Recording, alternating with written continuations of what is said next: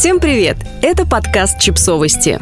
Мы знаем все о детях. Инструкция для разведенных отцов, которые хотят оставаться с детьми в хороших отношениях. Создательницы блога Сэм Джонс Дайри и проекта Никонова онлайн Татьяне Никоновой пришел вопрос от молодого отца, который недавно развелся с женой, но остался близок с их общим двухлетним ребенком и хотел бы сохранить с ним прочную связь. Татьяна написала инструкцию, которая может помочь и другим разведенным папам, желающим оставаться включенными в жизнь своих детей.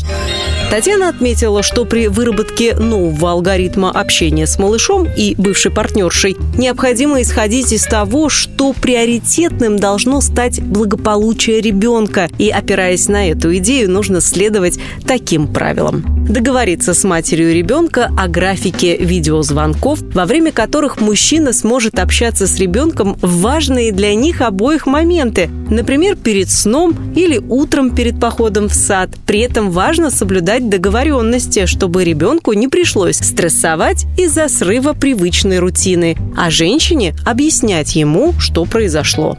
Взять половину или еще большую часть расходов на ребенка, именно на ребенка, на себя – на его матери сейчас полностью работа по уходу и воспитанию. Это тяжелый, неоплачиваемый труд. Немного компенсации позволит ей меньше загоняться мыслями о расходах и больше внимания уделять ребенку, пишет блогерша. Нанять для бывшей жены и ребенка помощников, например, няню или клинера. Отдохнувшая мама – довольный ребенок. Вы это делаете в первую очередь для него, аргументирует Никонова. Если возможности оплачивать услуги помощников нет, она советует обратиться за помощью к родственникам, которые, впрочем, могут и не согласиться, что стоит учитывать и иметь в виду. Не заваливать ребенка подарками, чтобы не сформировать у него представление об отце как об автомате с ништяками. Не становиться для ребенка отцом-праздником, который все разрешает и водит по самым интересным местам, где опять-таки позволяет ребенку делать все, что тому вздумается. Разведенные матери вынуждены ежедневно решать множество вопросов с ребенком, в том числе и конфликтные.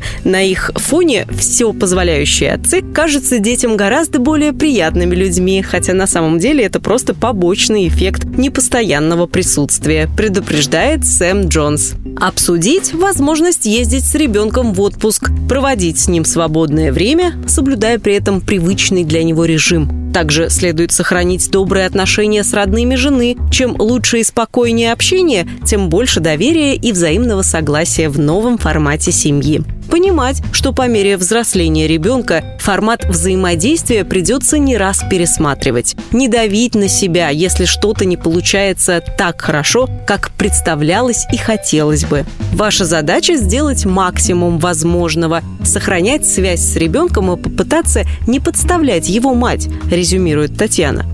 В комментариях многие подкинули и свои рецепты, типа записи аудиосказок, переезд поближе к ребенку, уход за ним во время болезней, совместные прогулки, обмен фотографиями. Причем папа может не только делать селфи по пути в гости к ребенку, но и фотографировать для него какие-то интересные вещи на улице. А мама потом может говорить малышу «Смотри, папа для тебя вот чего нафоткал» и так далее. Оставайтесь отцом, даже если вы больше не являетесь являетесь мужем.